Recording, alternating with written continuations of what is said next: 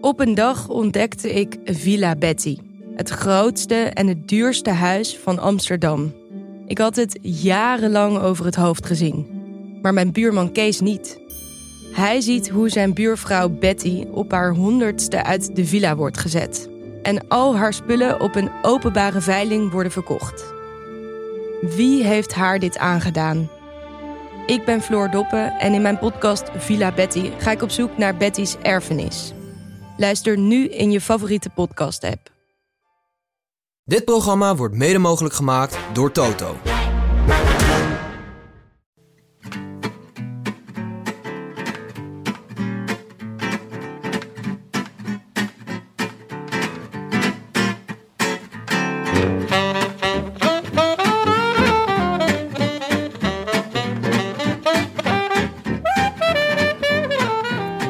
Het is woensdag 22 mei en de Giro kabbelt voort. Live vanuit de Bali in Amsterdam is dit de Rode Lantaarn, de wielerpodcast van Het is Koers.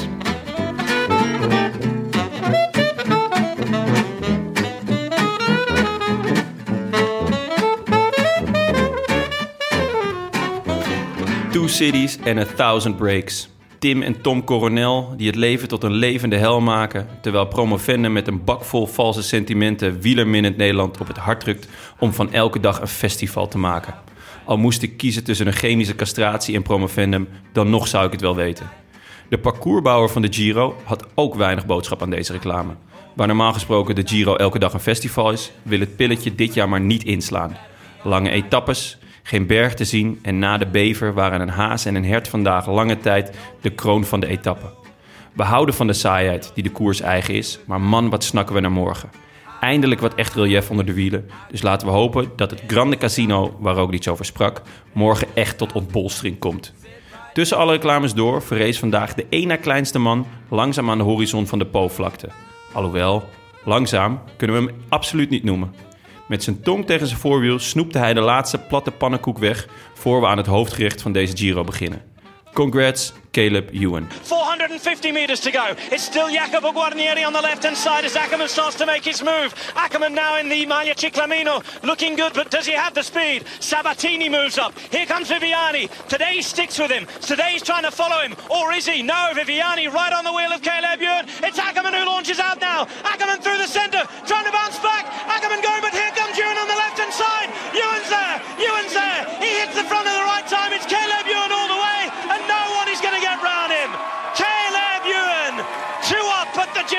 I wish I could be in the south of France.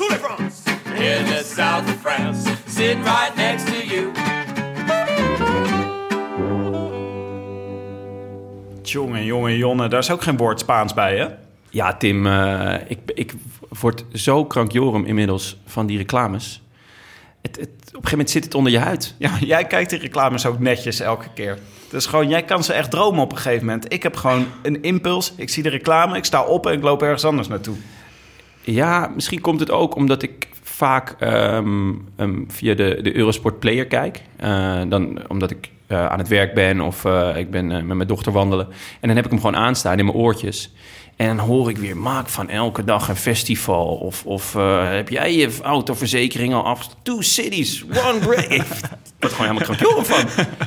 Ik zie het aan je. Het- ja, het- lichte krankzinnigheid in je ogen. Nou ja, misschien komt het ook eh, ja, toch door de beetje de saaiheid eh, van, van de eerste anderhalve week nu.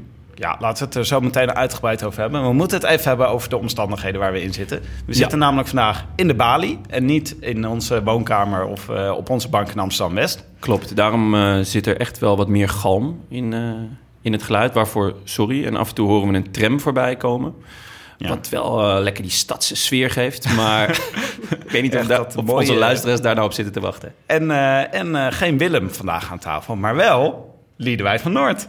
Yes.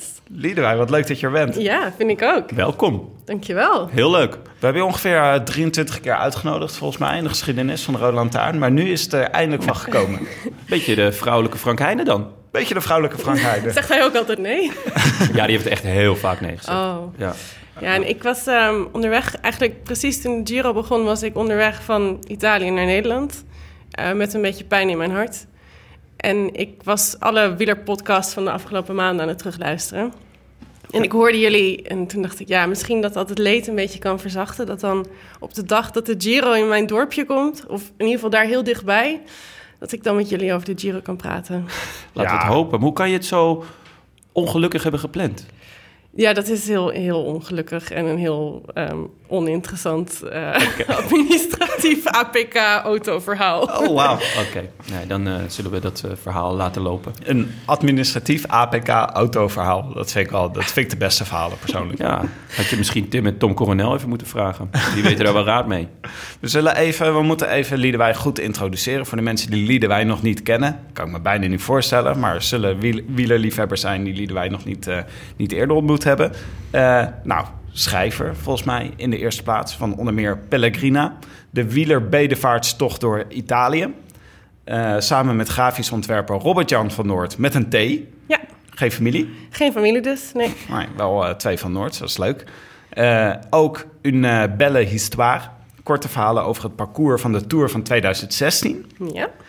En natuurlijk eh, Sagan, Portret van een Alleskunner. Het boek wat eh, echt eh, ongeveer drie jaar lang het enige boek was wat op mijn bureau lag. Ik had gewoon, ik had zo'n stapeltje wielerboeken.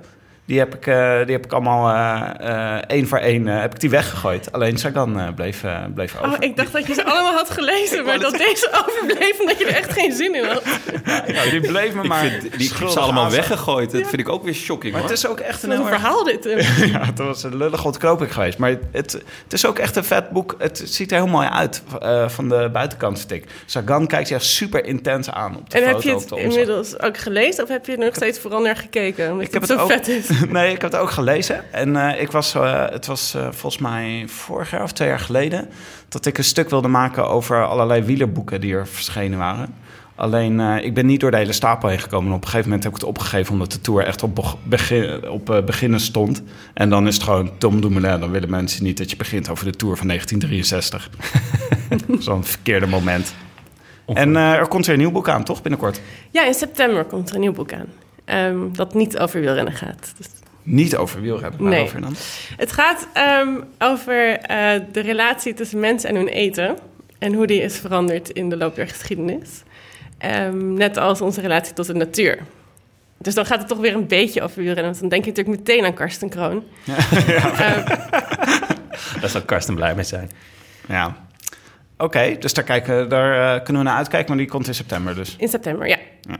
En, eh, maar ja, eigenlijk eh, je echte claim to fame, eh, waarmee je echt eh, wereldfaam hebt bereikt, was natuurlijk omdat je de enige liefhebber van Titi Veuclair was. Ja. En ja. terecht. En Toch terecht, te- de oh, enige, terecht de enige, of terecht de liefhebber van Titi Veuclair. Dat mogen jullie zelf bepalen. Ja, nee, ik ben er eigenlijk vanaf het begin, nou ja, ehm, van overtuigd geweest. En dat ik zag misschien als enige dat hij gewoon echt een ontzettend goede wielrenner was. En ik vond het heel mooi dat hij, eh, dat hij zo, zo aanviel en zo, zo heftig altijd eh, op die fiets zat. Ja, alles heftig altijd. Alles Ja. heftig, ja. Ja, ik, ik, ehm, ik kon dat waarderen, maar ik was inderdaad de enige. Ja. ja. Ik was een keer ehm, bij een uh, wieleretappe die startte in Montpellier. En uh, je hebt daar een heel mooie oude binnenstad. En uh, nou, wij gingen daar kijken. En, want de dag ervoor was hij daar gefinished. En nou, mooi, het werd aangekondigd op dat plein. En nou, we probeerden nog over het hek te klimmen, helaas niet gelukt. Althans wel gelukt, maar daarna gelijk wel door de beveiliging weer verwijderd. En op een gegeven moment, het, het, ja, het hele tourcaravaan ging in, die vertrok. En op een of andere manier was er nog... Ze waren al weg en er was een, een heel... Er was nog allemaal rumoer. Dus ik ging snel kijken van wat was daar. En de eerste paar kilometer is het, is het uh, neutrale, hè, de, de, de, koers. En de, het peloton was dus al weg. En een meter of drie, vierhonderd erachter reed nog één man. Maar dit is een heel, heel Ja. bekend verhaal. Want Ja. de echte liefhebbers van Veuclair weten dat dit altijd bij elke etappe het verhaal was. Dat Ja. iedereen al weg was en dat Veuclair daar dan op zijn dode gemakje nog een beetje Om even achteraan kan rijden. om uh, toegeapplaudiseerd te worden, Ja, toch? ja dat, was, dat was heel duidelijk. Het, hij deed nog net niet Nou, jij zegt... eh, zo. Ja, In dat de vorm van- kan niemand zien. Het is audio, jongen. Ja, Ja, de- daarom- jij moet dat beschrijven. Tim, wat deed ik net? je deed zeg maar zo dat gebaar dat je zo je handen in elkaar doet. En Ja, dan nou, het- ze allebei de kanten van je hoofd om te laten zien hoe sterk je bent. Ja, het overwinnings... eh, Het is misschien het enige gebaar dat ik Verklaar nooit heb zien maken. Ja, Oeh, Liedewij, jij ah, knikte gelijk shocking. nee. Dat, dat, het was niet om toe Ontzettend geapplaudiseerd. te worden. slecht. eh, oh, nou... Dan zou... Kijk, als hij dat altijd alleen maar in Frankrijk deed... dan wel, denk ik. Maar ik zag hem ook eigenlijk wel vaak gewoon nog tot het laatste... met de ploegleider over de, de etappe praten. En ik weet niet wat het precies is. Maar, nou ja, Omdat hij te veel sterallures had om bij de teambespreking te zijn? Of? misschien, misschien is dat de verklaring. Ik merk hier echt een verschil van de inzicht. Want Nee, hoor, ik Jonne, was- jij, jij ik ben hebt een ook wel soort een van stiekem, eh, ironische, ironische manier ben je fan van Veuclair. Ja. Maar Liedewij is gewoon bloedserieus, hoor je. Ja, ja ik merk het. Dat is gewoon... eh, Dat is ook voor het eerst in deze podcast dat iemand bloedserieus is. Ik durf er gewoon vooruit te komen. Er zijn er weinig die Ja. eh, die, die ballen hebben. Ja, chapeau. Weet je ook wat hij nu aan het doen is eigenlijk? Is hij, eh, is hij helemaal uit de sport verdwenen? Nee, hij- hij, hij heeft volgens mij een, een, ehm, een opleiding gevolgd tot, tot manager of iets in de sport. Hij is dingen aan het doen. Hij doet volgens mij dingen voor de Franse tv. Ik weet het niet precies. Ik dacht ook dat hij eh, betrokken was bij, eh, bij de tour, bij de organisatie. Ja, Dat hij daar ook een rol in zou gaan spelen. En, maar, en volgens mij, dat, maar dat zullen we deze tour dan wel echt voornamelijk zien... rijdt hij nog steeds een meter of 200 achter het eh, peloton aan. Ja. Niet om zich toe te laten juichen, maar om nog even de laatste tactische besprekingen door te geven. ja, precies. Eh, Oké, laten we het zo meteen uitgebreid hebben over eh, Italië en eh, de streek waar de, waar de Giro nu doorheen gaat. Maar laten we nu eerst nog even over Sagan hebben, want ik kan echt niet wachten om je daar dingen over te vragen. We hebben namelijk al het hele voorseizoen over Sagan. ja, en jullie hebben het alleen maar over liefdesverdriet. Ja, onze, Dat is ja, heel dat is- aandoenlijk eigenlijk. het is Ja. een hele brave interpretatie van wat er met Sagan aan de hand is. Nou ja, we hadden, oh, Heb jij een niet brave interpretatie dan? Ehm, nou, misschien wel. Eh, Ik heb wel... Ik heb, nou ja, kijk, ik weet hoe liefdesverdriet je hele leven op de kop kan zetten. En dat dat overal invloed op kan hebben. En dat je dan eigenlijk dat niks nog echt belangrijk is. Ja, wij zijn ook ontzettende romantici en wij zien dat Enorme gewoon. Wij zien andere mensen die lijden. Ja, maar ehm, je, je hebt natuurlijk mensen die, dat, die daaronder lijden. En je hebt mensen die als een soort tegenreactie misschien... ehm, juist een soort van heel wild vrijgestellen bestaan gaan leiden. Eh, ja. En ik weet natuurlijk ik weet niet of dat aan de hand is, maar ik weet wel dat Sagan houdt best wel van, van drinken. En dan niet van twee biertjes, maar gewoon van vrij veel wodka. Ja. Ehm, Ik kan me voorstellen dat hij misschien eh, niet zo optimaal ehm, voor zichzelf heeft gezorgd als andere jaren. Omdat hij Ah, wel wat een beetje losbandiger heeft geleefd. En hij heeft, nou, daar heeft hij wel vaker problemen mee gehad natuurlijk. Met die focus op de training en ehm, op alles doen voor, om fit te blijven. Dus dat zou een, een fysiek eh, aspect kunnen zijn. Ehm, het kan ook iets mentaal zijn. En of dat dan liefdesverdriet is of misschien iets anders waar hij zich wat zorgen om maakt. Of ehm, wat er nu speelt en waar hij... eh, Zorgen om de toekomst van de Europese Unie. Bijvoorbeeld. Echt ja, want je weet wat een wereldverbeteraar het is. Ja, Ja. Over, over, de, over de opkomst van China. Ik denk dat je veel over nadenkt. Eh, bijvoorbeeld. bijvoorbeeld. Dat is wel echt iets voor Sagan, ja. Of meer wieler gerelateerd. Maar nog, er zijn nog meer, nog meer overwegingen die je, daar, eh, die je daarbij hebt? Ehm, nou, ik weet niet. Misschien zit hem iets, eh, iets, maakt hij zich druk om iets. Of ehm, iets, er speelt er op dit moment iets waar hij... eh, Misschien moeten jullie Stef Clement uitnodigen. Ja, ja precies. Nee, ik dacht Ja. ook gelijk toen, je, toen jij zei van... eh, ja, jullie zijn wel erg romantisch met je liefdesverdriet. Want, want ja, talent, eh, talent zou ook niet snel weggaan. Nee, maar het zijn probleem is nooit talent geweest, maar altijd motivatie, denk Ja. ik. Hoe, heb, heb je hem gesproken ook? Nee. Nee? Nee, ehm, ik, heb, eh, ik heb heel hard mijn best gedaan om hem eh, te spreken te krijgen. Ehm, Hoe doe je dat dan? Nou, via de ploeg, via het management, eh, mailtjes schrijven, via andere mensen die je dan, waar je telefoonnummers van hebt. Nou, maar hij was te druk. Ondertussen verschenen er allemaal andere interviews met Sagan, maar voor mij was hij te druk. En dit was al volgens mij in, in november of december. Maar hij was al te druk met, eh, met de focus op de tour. Dus hij had geen tijd voor interviews. Dat was het verhaal. Dat is ook een Ehm, beetje, dat is toch een beetje eh, onaardig, is dat, toch? Uiteindelijk zeiden ze ehm, dat ik hem per e-mail een paar vragen mocht stellen. Maar daar heb ik nooit een reactie op gekregen. En toen, toen verscheen het boek. En toen zijn er mensen geweest die naar hem zijn toegegaan met het boek. En toen zei hij, eh, daar heb ik nooit toestemming voor gegeven. Wij wisten helemaal niet dat dit speelde en dat zij dit boek aan het, aan het schrijven was. Nou, ongeveer twintig interviewverzoeken, maar verder... ehm, hij- natuurlijk waren ze op de hoogte. Maar toen ik later hoorde dat hij zelf met een boek bezig was, dacht ik misschien dat, daar, ehm, dat hij daarom dacht: ik hou mijn hele verhaal eh, voor mezelf en ik ga niet meewerken aan een boek over mij dat niet mijn boek is. Ja, dat zou kunnen. Of, of de interviewverzoeken zijn natuurlijk niet bij hem beland, maar bij afgekaatst op een perschef of iets Ik denk dat het hem niet zoveel kon interesseren en dat ze eigenlijk misschien ehm, het boek liever niet hadden gehad. Ehm, maar ze wilden zeker niet meewerken. Maar het is ook wel een beetje de Sagan die er uit jouw boek voortkomt, vind ik. Dat, wat je nu vertelt, dat, eh, het is een soort van duiding van een fenomeen eigenlijk, wat je doet. En eh, ehm, het blijft toch een beetje smaak van over dat het is ook een soort van grote Peter Sagan-show die er door het land trekt. Met waarschijnlijk een hele grote entourage en van allerlei mensen die iets van hem willen of zeggen wat hij allemaal moet doen. Ik kan me wel voorstellen dat het eh, zeer willekeurig is wat, daar doorheen, wat er toevallig doorheen komt en wat niet. Ja, Is, eh, ben, je, ben je op een andere manier ben je minder van hem gaan houden doordat je Nou, dit ik, proces? ik hield eigenlijk al nooit zo heel erg van. Ik was nooit een fan van hem. Ehm, daardoor wilde ik dit boek ook wel schrijven, omdat ik wist dat ik niet ehm, me altijd zo zou laten meeslepen door, door dat. Nou, dus eigenlijk, eigenlijk, als je iets negatiefs zegt over Sagan, dan krijg je gelijk. eh dan wordt er gelijk eh, gereageerd. Dat mag eigenlijk niet. Door fans, van Door, fans. nou ja, en bijna iedereen is fan.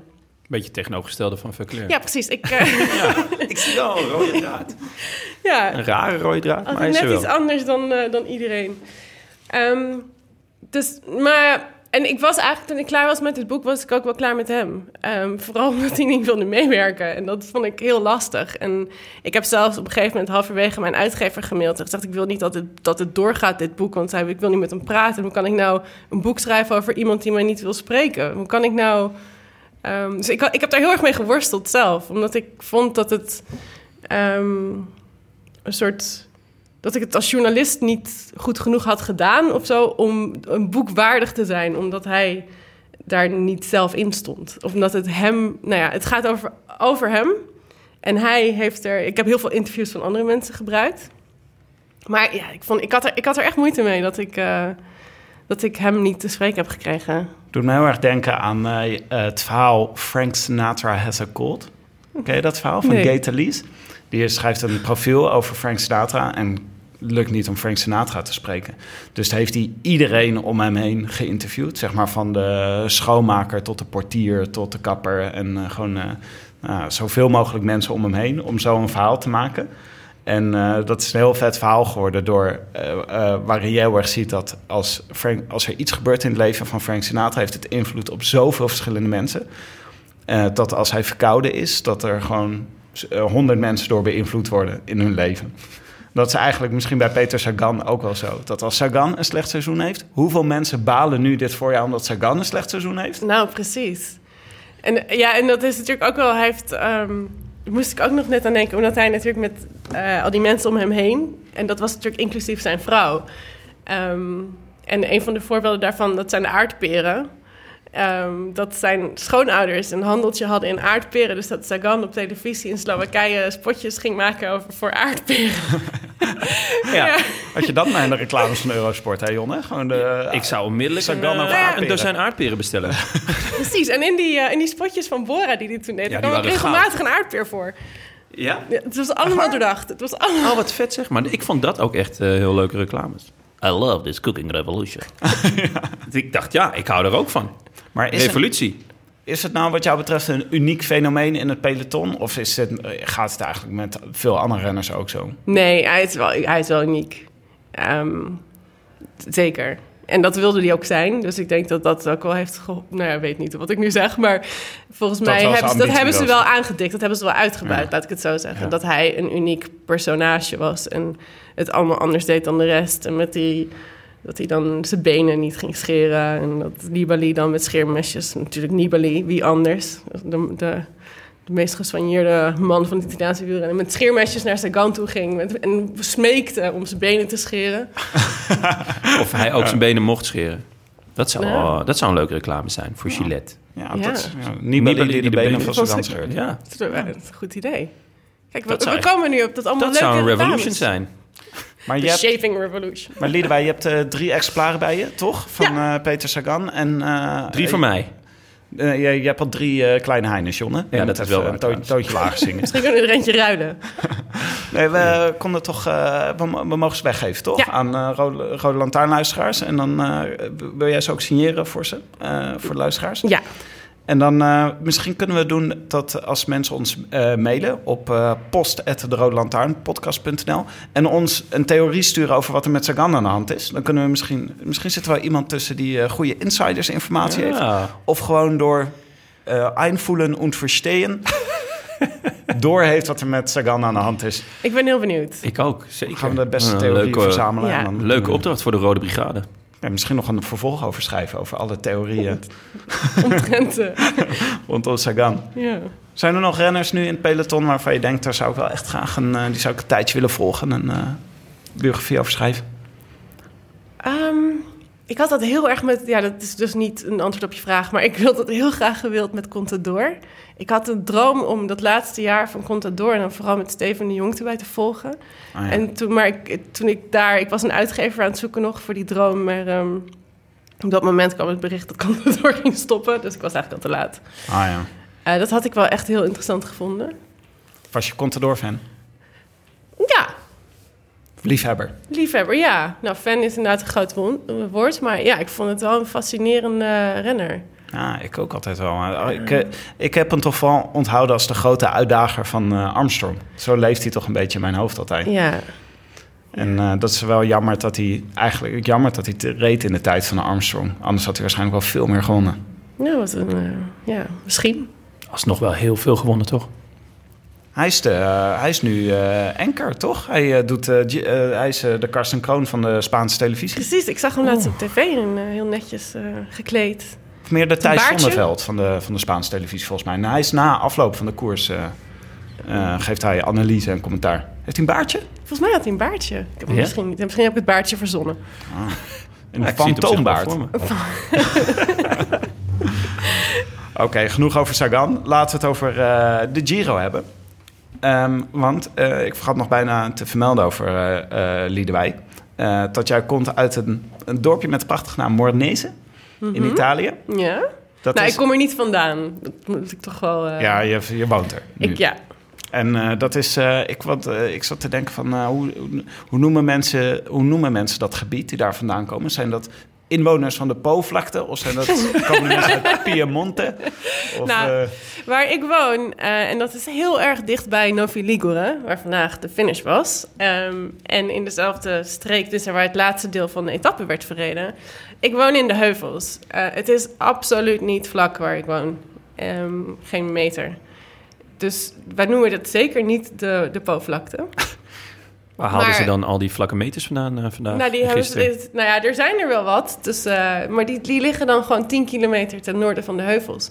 Ze hebben er kennelijk voor gekozen om, eh, om in plaats van een heuveletappe... een totaal vlakke etappe ehm, te organiseren.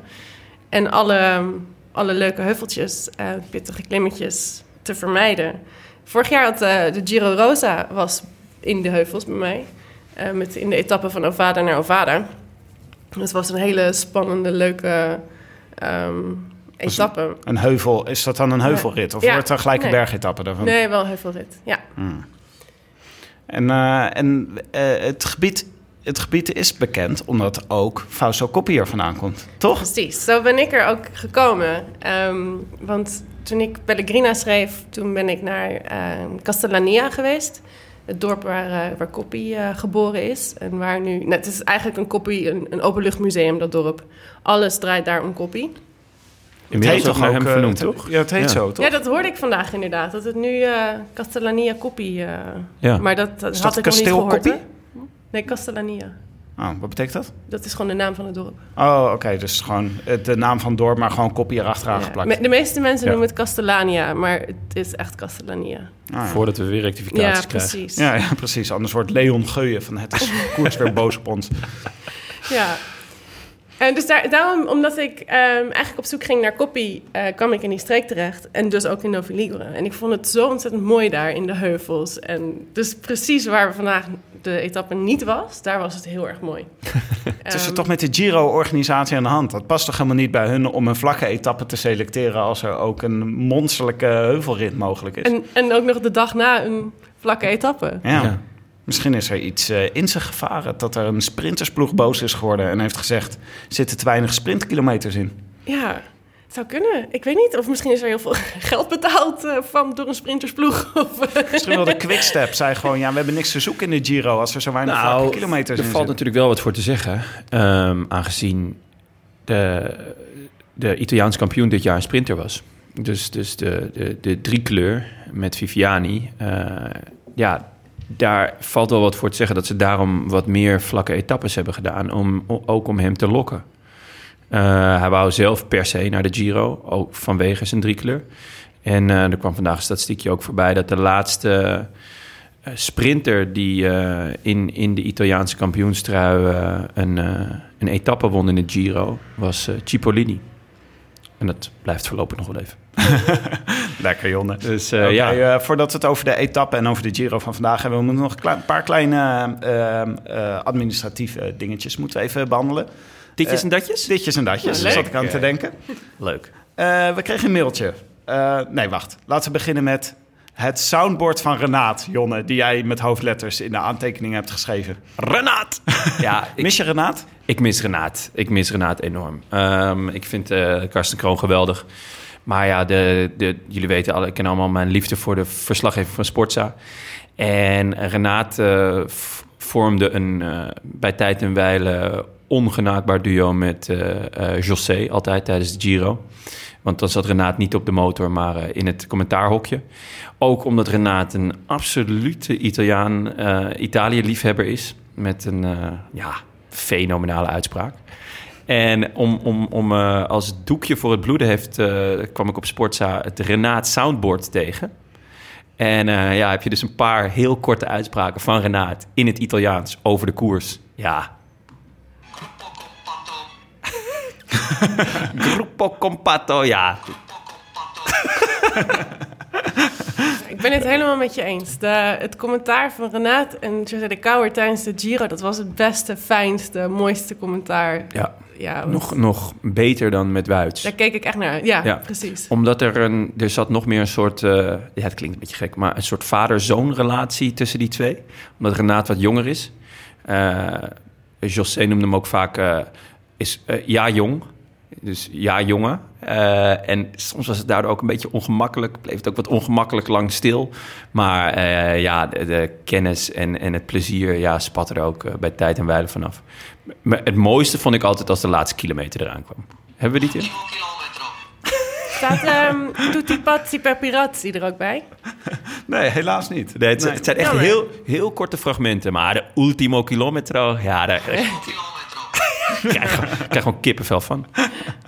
Oké, dus eh nee, ik kan vinden op de site van Sportza het Renaat Schotten soundboard. Ja. Ik kan iedereen aanraden, even voor een momentje tijdens de koers... als je denkt, ik heb even wat liefde en wat warmte Ik nodig. mis Renaat. Als Mis je, Renaat. als je richting die laatste kilometer gaat. Of het hele pak komt weer bij elkaar. Ja.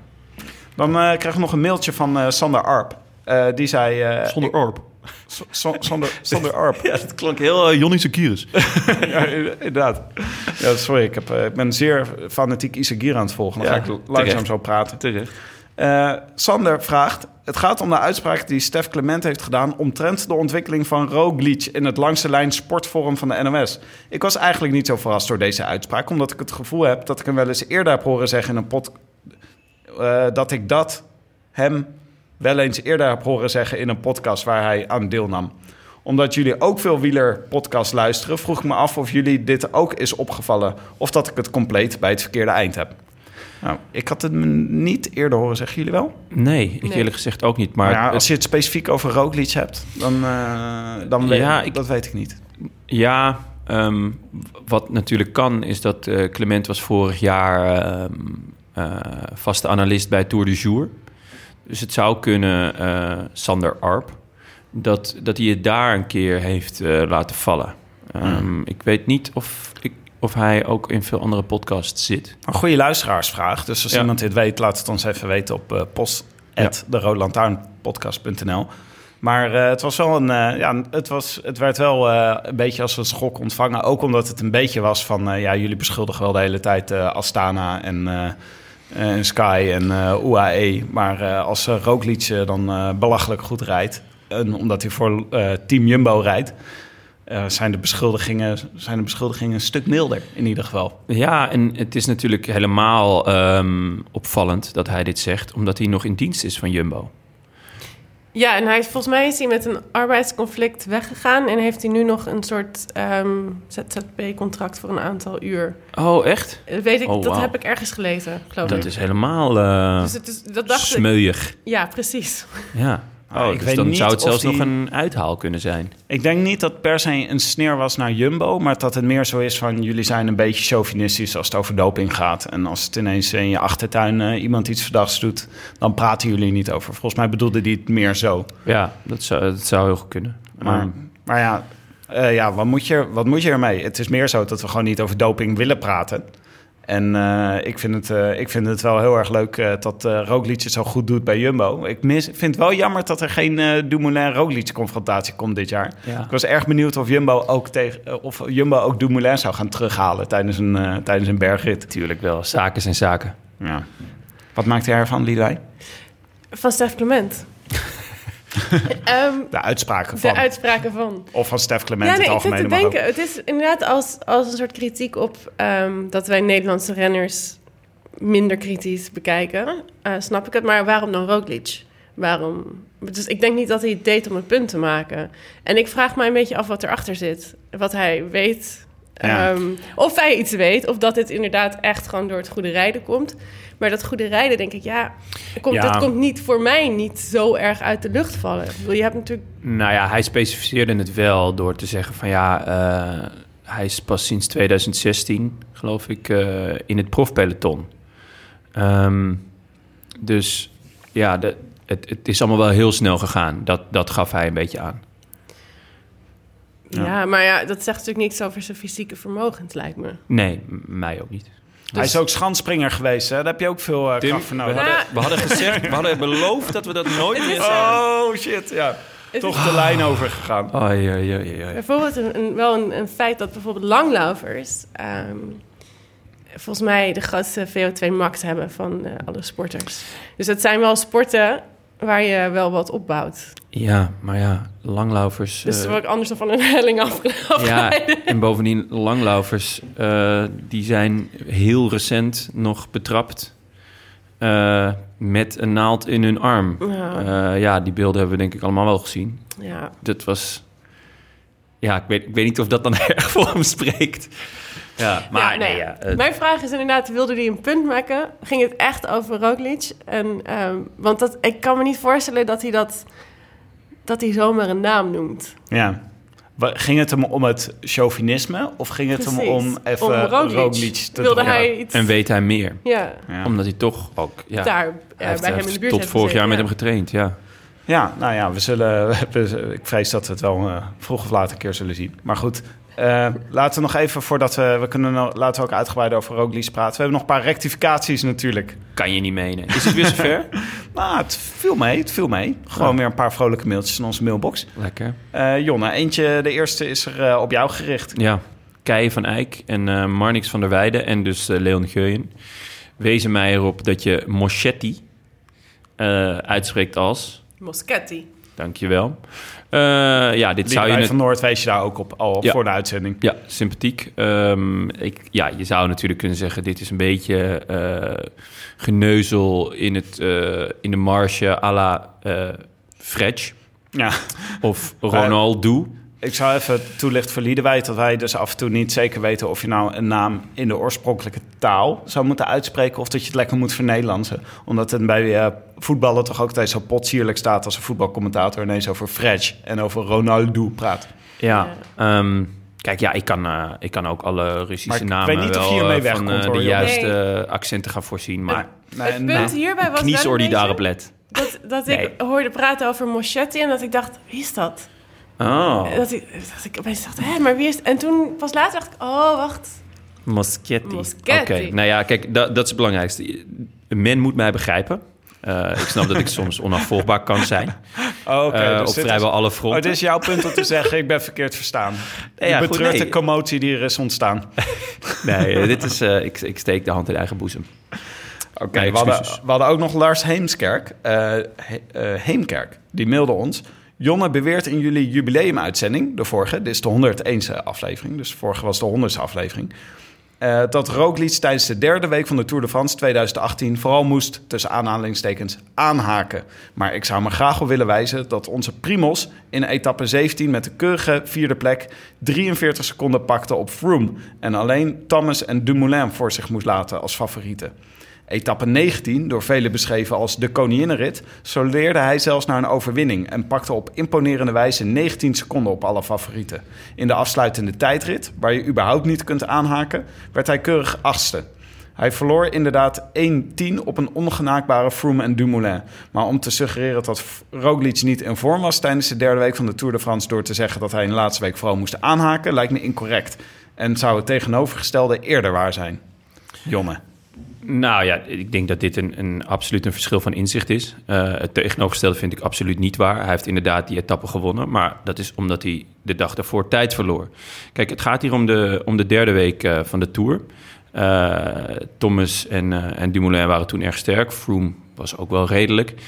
En het gaat er hier om of hij de Giro kan gaan winnen. Als hij in de afsluitende tijdrit achtste wordt, al achter jongens als Zakarin en Young Bubbles... Ehm, ja, dan vind ik dat niet. eh, Het is keurig. Dat, daar, daar kan je ook nog over reden twisten. Achtste plek, prima. Ehm, maar waar ik op doelde is dat niemand heel goed weet hoe goed hij nou kan zijn in die derde week. Eh, veel mensen zeggen hij piekte vroeg. Zou kunnen. Weten we nog niet. Maar dan heb ik even gekeken naar die eh, derde week in de Tour... waarin hij dus tegen de absolute wereldtop rijdt. En eh, ja, daar verliest hij gewoon grotendeels op. En dat is volgens mij wat ik zei. En niet zozeer van... eh, ja, dat, dat hij... eh, ja, ik, ik vond dat hij wel aan het aanhaken was, om heel eerlijk te zijn. Oh ja, die magische derde week. Nou, ik zal me benieuwen hoor, dit jaar of uh, Roglic net zo, eh, net zo'n inzinking potentieel kan krijgen als Yates. Of dat hij misschien een beetje moet afhaken. Of dat hij, eh, of dat hij afgereden wordt straks tegen Roglic of Ja. tegen Yates. Ik weet het niet. Maar in ieder geval denk ik hierbij, ik kan wel echt een natje gebruiken. Zo! Droge mond.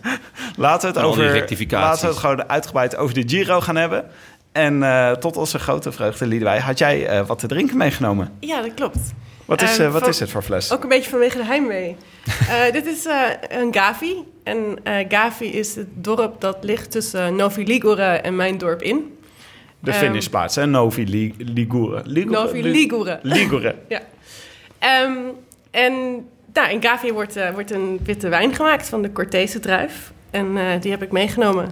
Ah, goede Eh, wijnstreek. Ehm, ja, ja, het hele, ik woon in de heuvels. als je vraagt over het gebied, dat is niet de Po-vlakte. Ik woon in het Monferrato. Dat is een van de bekendste wijnstreken van Italië. eh, waar onder andere de Barbera ook vandaan komt. Ehm, en de, de, nou ja, nog heel veel andere wijnen. Maar dus ook de, de Cortese en de, Hij, de hij, is, eh, hij is zelfs nog koud, lieve luisteraars. Dat is toch wel echt van een ongekende luxe. Ja, Eh, ik eh, draai hem open. heerlijk. Oké, de Giro. Wat vind je tot nu toe van de Giro eigenlijk? Nou, ik, ik moet eerlijk zeggen, ik zit er nog niet helemaal lekker in. Ehm, ik heb alles gezien en toch ben ik er een beetje half bij. Het kan me nog niet helemaal ehm, grijpen zoals normaal. Ja, ik denk En- dat wel meer mensen dat hebben eigenlijk. Ja, het zal, ik zal vast niet de enige zijn. Ik denk dat bijna iedereen dat heeft. Vorig jaar rond deze tijd hè, hadden we dus al die, eh, die eh, prachtige punch-etappe gehad die Tim Wellens toen won. En die ene, een andere punch waar Yates keihard wegreed en Dumoulin toen achteraan reed. Ja, door dat eeuwenoude stadje. Ja, Die prachtige achtervolging. Echt schitterende beelden waren dat. En Dumoulin, die ontzettend goed bleek na een voorjaar die een beetje, dat een beetje vergelijkbaar is als nu. Proost op de Giro. Proost. Ching ching. Alle Vostra. En, eh, en eh, de Etna natuurlijk. En nu zijn we toch nog een beetje... We zijn al best wel lang bezig met de Giro. Ik heb het gevoel dat het oneindig doorgaat, deze etappes. Ja, we zitten ehm, een beetje met ehm, nou ja, een eh, iets wat saai parcours. Eh, iets te veel sprintetappes en, en heuvels die er net niet toe doen. Maar het is ook een beetje de manier waarop er wordt gekoerst. En dat is, als je het mij vraagt, een beetje de vloek van Yates. Eh, ja, Yates heeft vorig jaar gewoon zo ongelooflijk huisgehouden in die eerste twee weken... dat iedereen dacht van, wow, wat is dit voor gast? Wat gebeurt hier? En wat koerst die vet? Hij ging gewoon aanvallen in het roze. Dus iedereen wacht totdat Yates wat doet, bedoel je? Nee, iedereen heeft namelijk vorig jaar gezien hoe hard hij daarvoor heeft moeten, moeten betalen in de derde week. Dat hij gewoon minuten en heel veel minuten verloor in die derde week. Omdat hij Indirect gewoon zeg je dat dit door ons komt, dat het, dat het Giro nu saai is. en Eigenlijk je afgewerkt- die jinx, ik, ik heb daar nooit achter gestaan. Ik vind het echt walgelijk, dat soort dingen. Jullie kennen mij. Je zegt echt dat iedereen nu een beetje aan het sparen is... en het wel fijn vindt dat er niet al te hard... Ja, ik, ik, ik, ik vind het heel jammer bijvoorbeeld dat Yates ehm, nog niet heeft aangevallen op geen enkel moment. Eh, Weet je, het, het kabbelt een beetje voort. En de jongens waarvan ik denk, nou ja, jij kan gewoon aanvallen. En het zit ook in je aard, zoals Yates. Maar nou ja, ook Lopez eh, hebben we dit, dit jaar al, eh, al leuke aanvallen zien doen. Ja, er is, een soort van, eh van, van wurggreep op het peloton.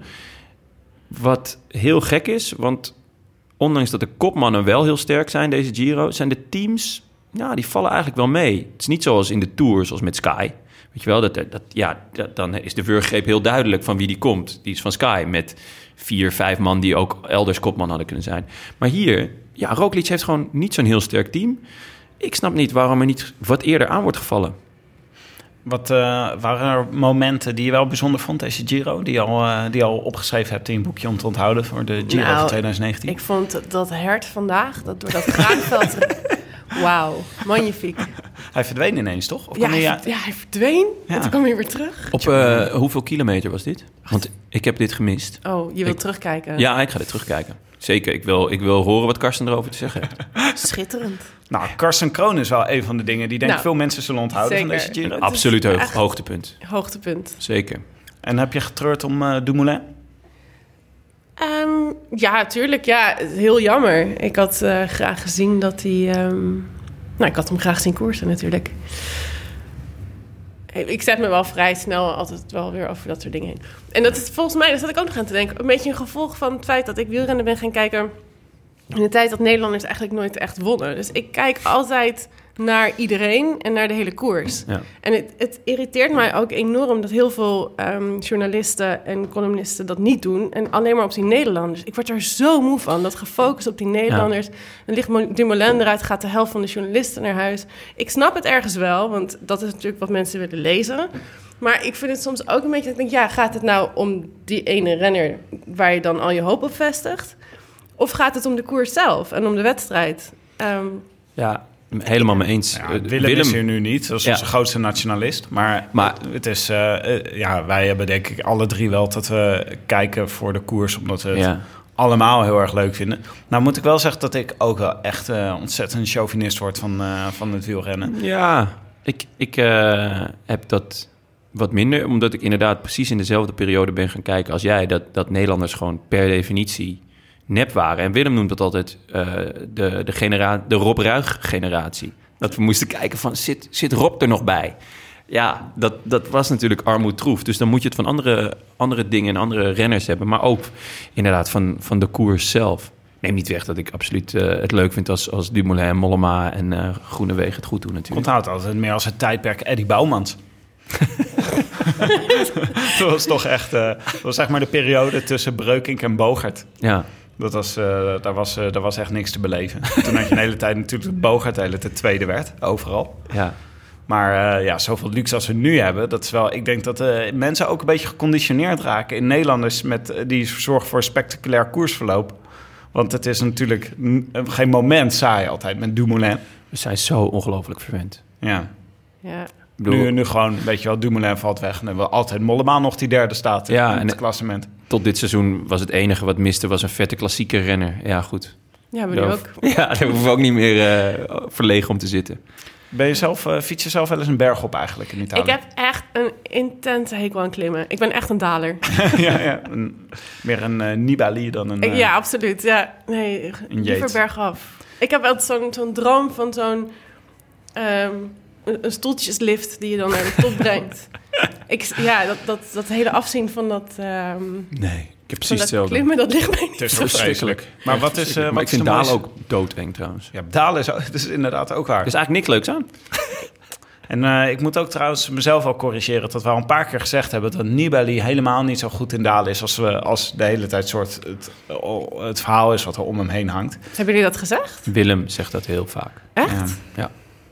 Dat hij helemaal niet zo goed is in dalen als Ja, hij... dat zegt Eh, Jammer zo- dat hij hier niet is nu. Anders had je hem de oren gewassen. Nou, Maar wat is de mooiste berg in Italië eigenlijk om te beklimmen voor de, voor de, voor de koers?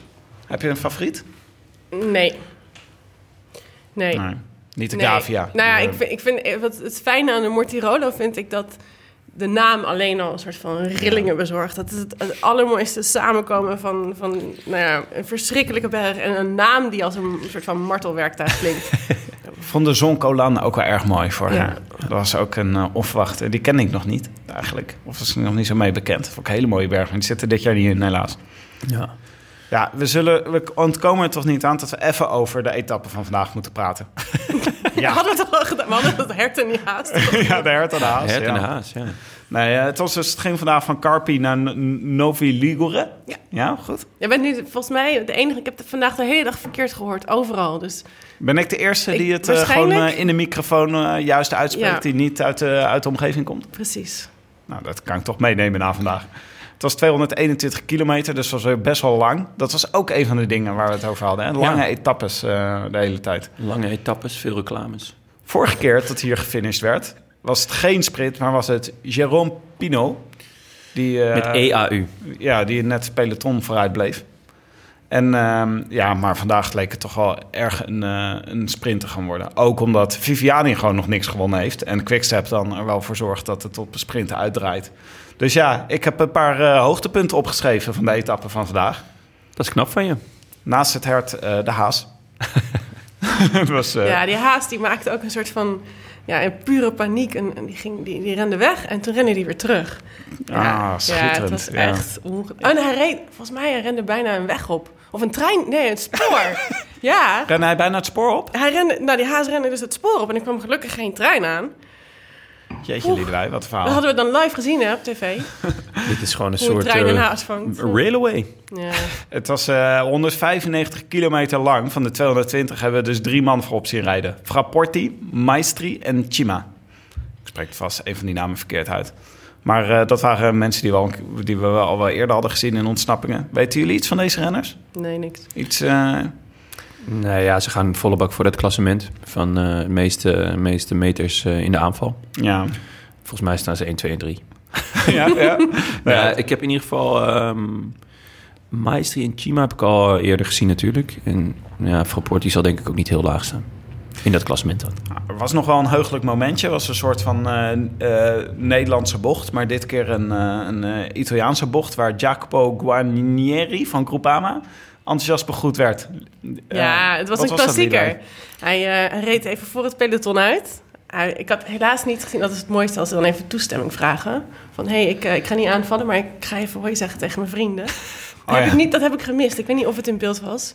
Maar ik ga ook nog even terugkijken. Hè, hoe moet je dat dan doen? Moet je dat bij iemand melden? Ja, natuurlijk. Dan rij Ga je naar naar. Cancellara en dan ga je Je zeggen... gaat toch niet zomaar, zomaar voor het peloton uitrijden? Dan krijg je gelijk allemaal mensen mee.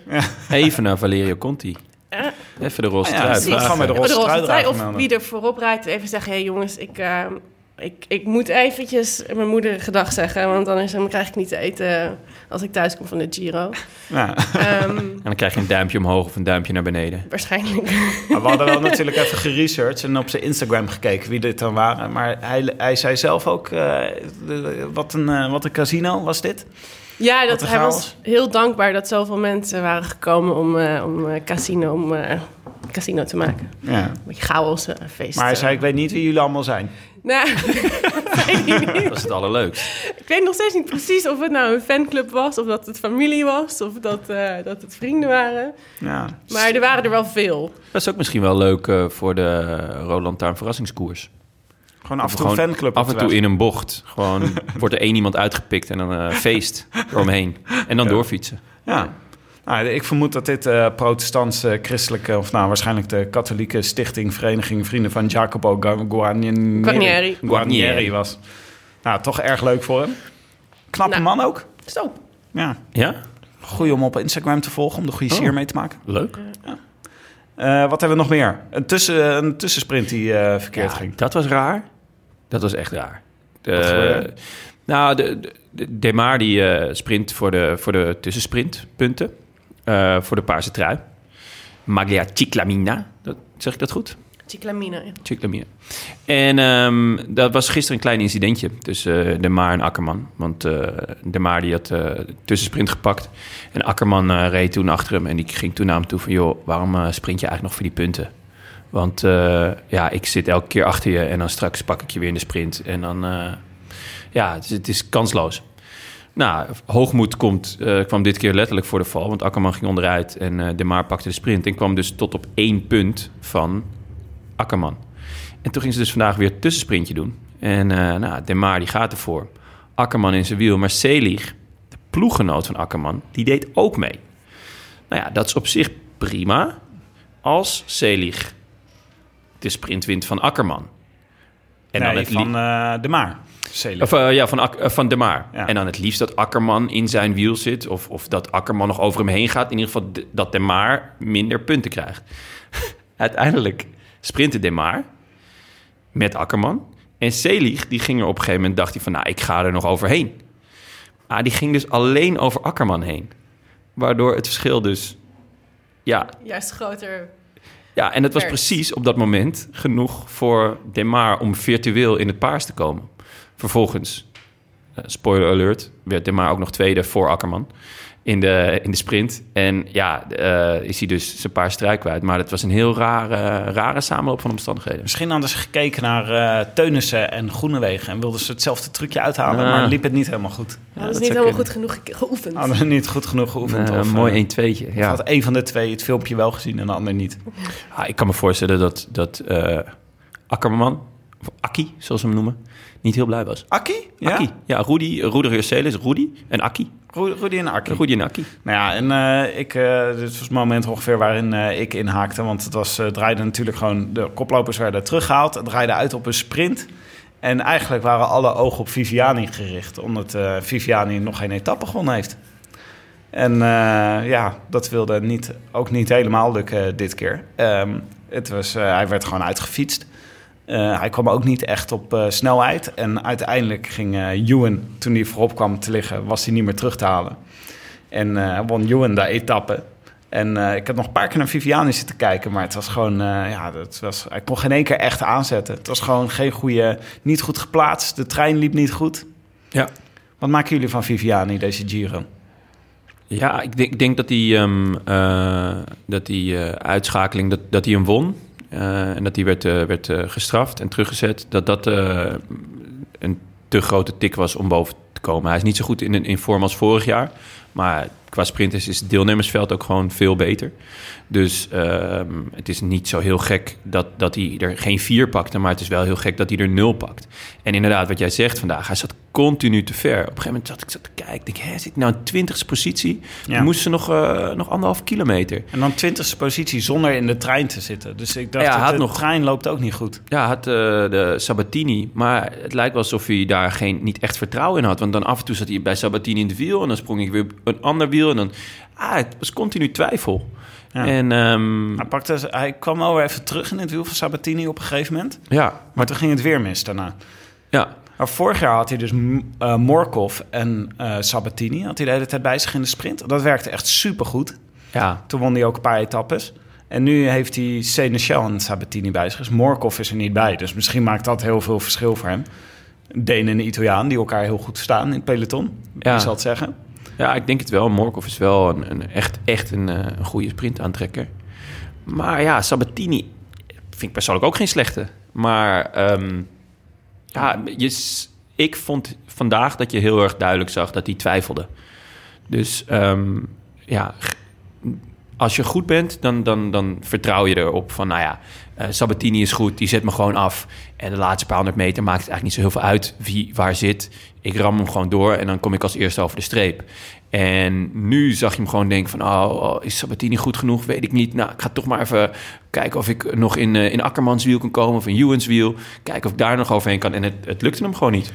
Zou hij last hebben van de druk? Dat dat er misschien was afgevallen als hij de etappe wel had gewonnen. En dat het nu alleen maar groter is geworden? Ja, dat is wel wat, wat eh, heel veel sprinters zeggen als ze ehm, de eerste of tweede etappe gelijk winnen. Dan is het echt zo, ja, yes, nu, eh, nu sprint je zonder druk en, en kan ik gewoon lekker vrij uitrijden. Dat is ook, eh, Ewan zei dat na, na zijn eerste overwinning. Zei hij van, ja, lekker, de, dit, dan is gewoon de Giro geslaagd. En alles wat er nu bij komt is mooi meegenomen. Nou, ik vind het wel een mooi dossiertje hoor. Ik bedoel, je kan inmiddels wel zeggen... Viviani gaat naar de Giro. Eh, de, de, het parcours is, eh, voor hem is gemaakt. voor hem gemaakt. Extra veel vlakke kilometers. Ja. Hij, eh, eh, hij heeft zijn favoriete knecht heeft hij niet bij zich. Zijn favoriete lead-out. En eh, hij wordt gedisqualificeerd in de ene etappe. Ik kan me wel voorstellen dat het een beetje voelt alsof alles misgaat... en alsof, het, eh, alsof de druk te groot is. Dat je daar het vertrouwen wel van kwijt kan raken. Ja. Ja. En dan heb je... En al die andere gasten zijn ook echt uitdagers. Hè? Ewan en, ehm, en Akkerman en eh, De Maar zijn toch allemaal... eh, niet zulke favorieten als Viviani is in zo'n koers. Nee, ja, de- van tevoren werd er heel erg gedacht van het is Viviani tegen Gaviria. Ja. Allebei al veel etappes gewonnen in de Giro. Nou, Gaviria ook in de Tour. Viviani toch al twee jaar echt, nou eigenlijk sinds vorig seizoen echt de- ja, de man die, je- die je moet kloppen. En de eerste etappe komt ineens eh, Akkerman, eh new kid on the block. En eh, die wint Akkie gewoon... en Rudy. Akkie en Rudy, die wint de eerste, zijn eerste etappe in een grote ronde ooit. En die rijdt ook rond met een soort joie de vivre.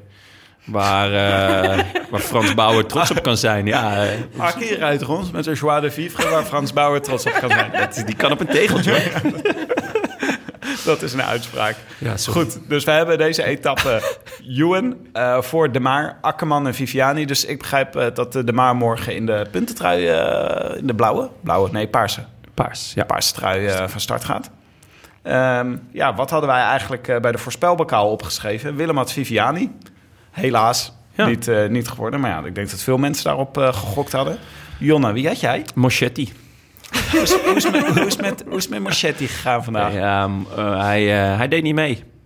ja, dat is hè, gisteren. Ja, en een flinke ook. Door Akkie trouwens, of met Akkie. En eh, ja, dat is het, dat is het nadeel als, als we, we moeten vroeg voorspellen. We zijn eigenlijk de eerste die eh, voorspellen.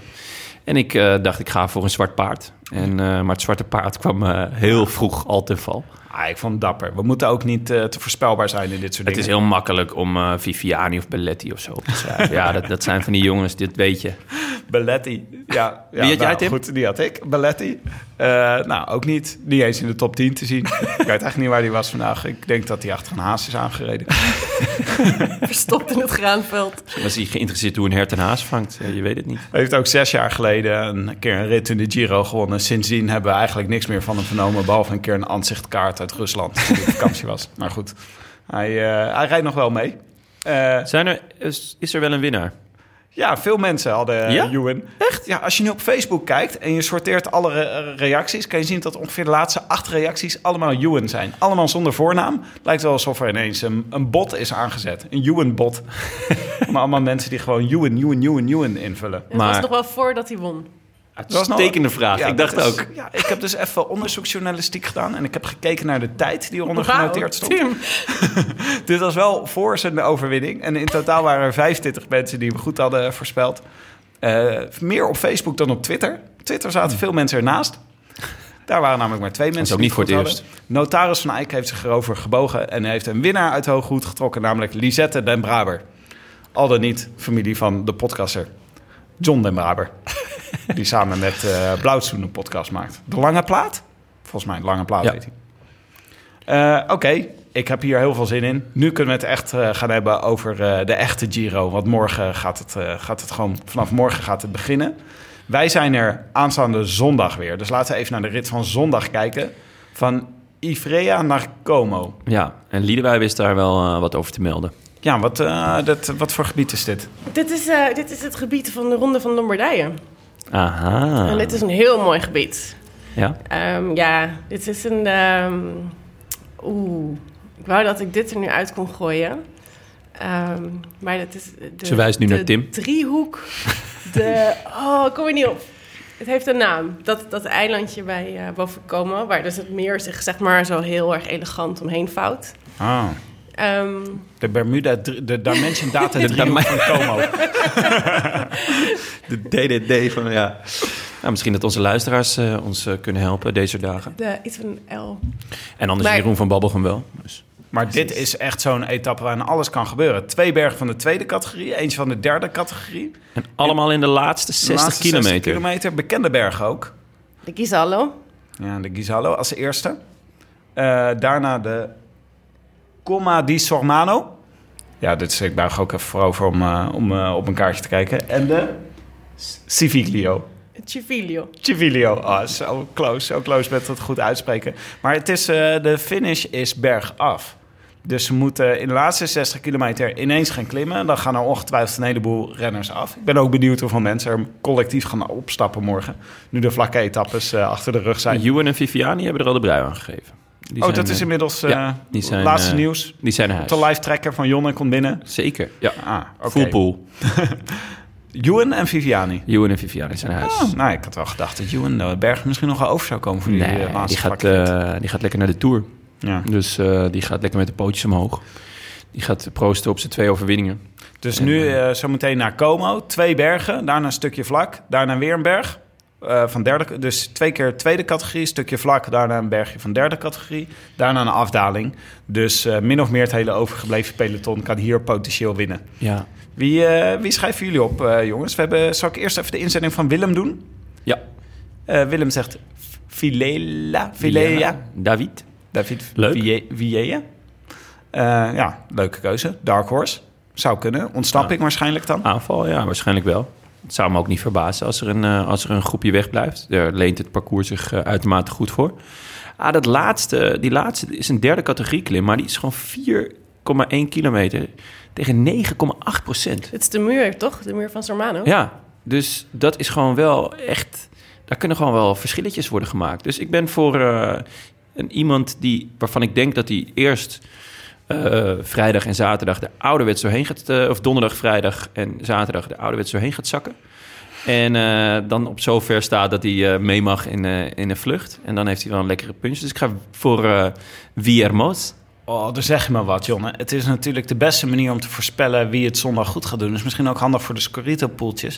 Is gewoon kijken wie er morgen en eh, vrijdag en zaterdag Ja, ja, Tim. achterin finishen. En dan zaterdag je ploeg samenstellen. Ja, wat dat betreft eh, hebben wij weer het nadeel dat we als eerste moeten voorspellen. Maar ik, eh, ik heb er rekening mee gehouden.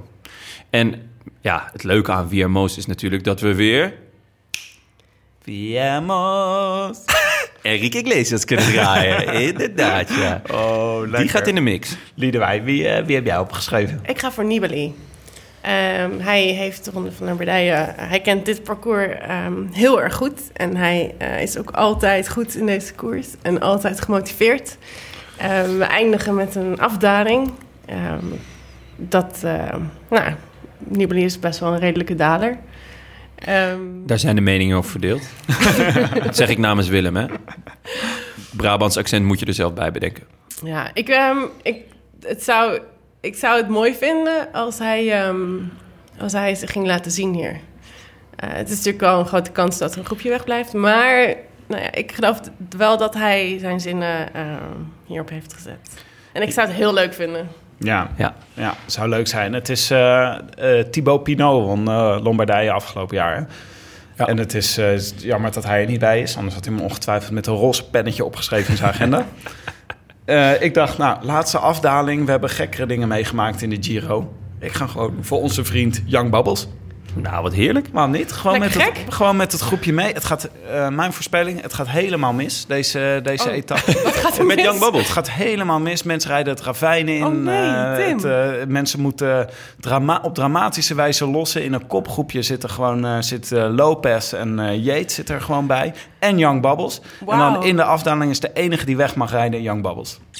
Dit wordt, uh, dit wordt een, uh, een scherprechter, deze Giro. En welke, welke dieren gaan we tegenkomen?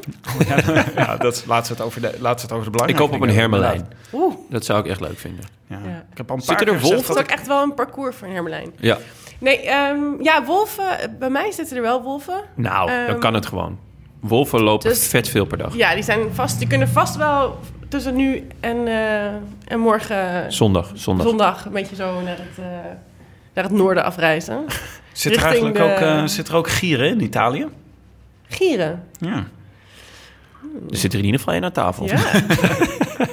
nou, als ze er zijn, dan zijn ze niet zo mooi Oké, een wolf, een gier en een eh, hermelijn. Dan zijn wij tevreden. Ja. Meer vragen we niet. Meer Nee. vragen we niet. Tussenstandje van het Scorito Pool. Ja. We hebben een nieuwe koploper. Marius Brugman. Ja. Zou dat een, eh, een spelnaam zijn of zijn echte naam? Ja. Ik heb het opgezocht. Het is zijn echte naam. Heel goed, John. Ehm, Een stukje onderzoek. nummer twee. Wederom. Nummer twee is wel een, eh, nou, is een beetje een verbastering. Haantje. Eh, Remco de Haan. Ah, Nummer twee. En eh, nummer drie kennen we. Dat is Virtueel Roze. En dat is Chris Kwartel. Dus op zich ook wel weer veel dieren in de top drie. is een beetje aan het wegzakken, ja, dat is leuk. Hij is toch een beetje aan het wegzakken, eh, virtueel roze. Ja, een beetje. Maar eh, ja, we gaan het zien. Ik bedoel, de, eh, ook voor deze Scorito Pool geldt. Het gaat nu beginnen. Dus dit, de, de mensen die nu op kop staan... Ik zeg altijd, de eerste pannenkoeken zijn voor de kinderen. Ik ben zelf inmiddels ja, snippie weggezakt. Naar de 679ste plek. Maar uh, ik heb heel veel vertrouwen in dat uh, nu de bergen eraan komen. Dan ben ik altijd goed. Ja, jij gaat gewoon top 700 pakken, is wat je wil zeggen. Ik sta nu al op een heel degelijke top 700. En ik denk, ik, ja, ik denk mensen als Lammertink, uh, Ties Benoot... maar ook jij en Willem en Dylan van Balen zouden daar eigenlijk gelijk voor tekenen, toch? ja, uh, degene die het... De, de prominent in de, met de diamantje achter zijn naam die het echt goed doet... is Martijn Tusveld. Ja, vind ik echt leuk. 50ste plek.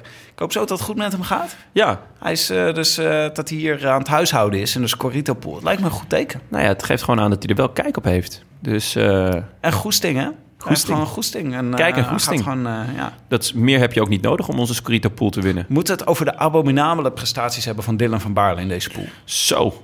Jongen, jongen, jongen, jongen. Die staat echt uh, bij de top 1% van slechtste rijders, volgens mij. Hij doet het even goed ongeveer als Ineos uh, tijdens deze Giro. ik hoop dat Dylan weer een beetje uh, bijtrekt. Ik hoop het ook. Even een tandje erbij, Dylan. Alleen maar klimmers bij zich. Misschien. Nou ja, dat zou kunnen. Je weet het niet. Dat zou mooi zijn voor hem.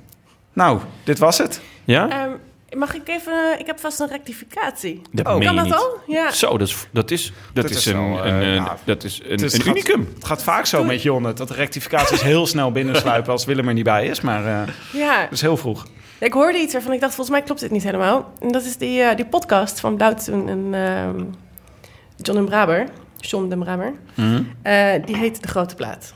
In plaats van De Lange Plaat. Oh, de lange, niet de lange plaat. Dat is ook logisch. Ik dacht dat de slappe ketting was. Het is uh, een grote plaat. Nee, okay. dat, dat ben ik. Oké, okay, goede rectificatie. Mooi, mooi. Een, rectifica een live rectificatie. Nou ga je dat natuurlijk zien dat mensen niet op dit punt van de podcast zijn gekomen... en alsnog deze rectificatie gaan insturen. Omdat ze alleen het begin van de Dan podcast... Dan hebben we ze door. Hoezo ja. zou je niet... test, het is een lakmoesproef Ik voor de vind het einde van onze podcast altijd het sterkst. Ik wil altijd die updates van... Uh... Sterker nog, ja, daar gaan we ook zeker naartoe. Dat is uh, hoe, wij ons, uh, hoe wij luisteraars naar het einde van de podcast trekken. Ja, die, het werkt. Een, een, een, een, hoe noem je dat? Een, een cliffhanger. Cliffhanger. Ja. Um, u luisterde naar de Roland Taart, gepresenteerd door uw favoriete bankzitters Tim de Gier en mijzelf, Jonas Riese. Vandaag zonder Willem Dudok, maar met Liedewij van Noord. Met grote dank aan onze nieuwe sponsors, Scorito en Canyon. De Roland Taart wordt verder mede mogelijk gemaakt door Dag en Nacht Media en het Skoers.nl, de wielerblog van Nederland en Vlaanderen. Wij danken hen voor de steun op vele fronten en in het bijzonder Maarten Visser, Bastiaan Gaillard, Leon Geuyen en notaris Bas van Eyck. Tevens gediplomeerd brandweerman in Maden.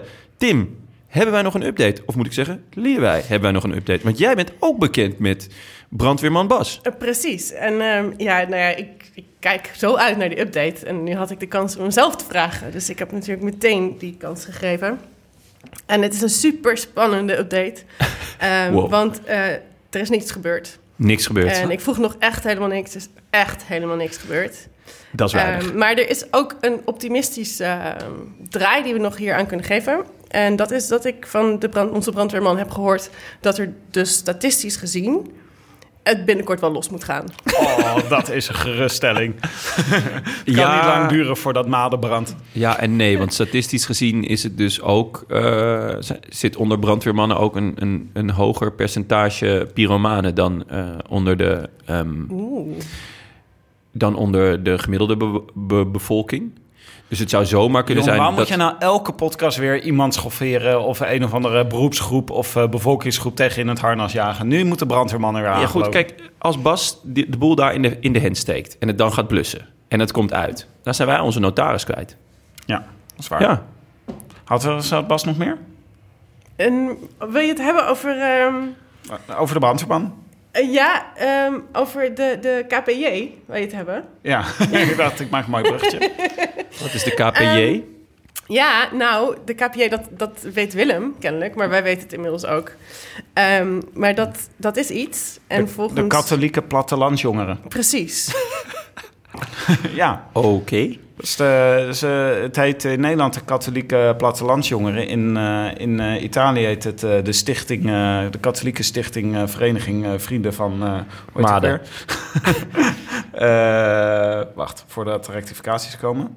De- ik vind dat de podcast ineens een heel Jacopo rare. Guarnieri.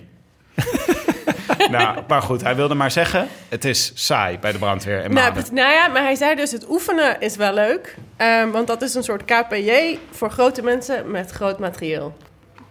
Oké.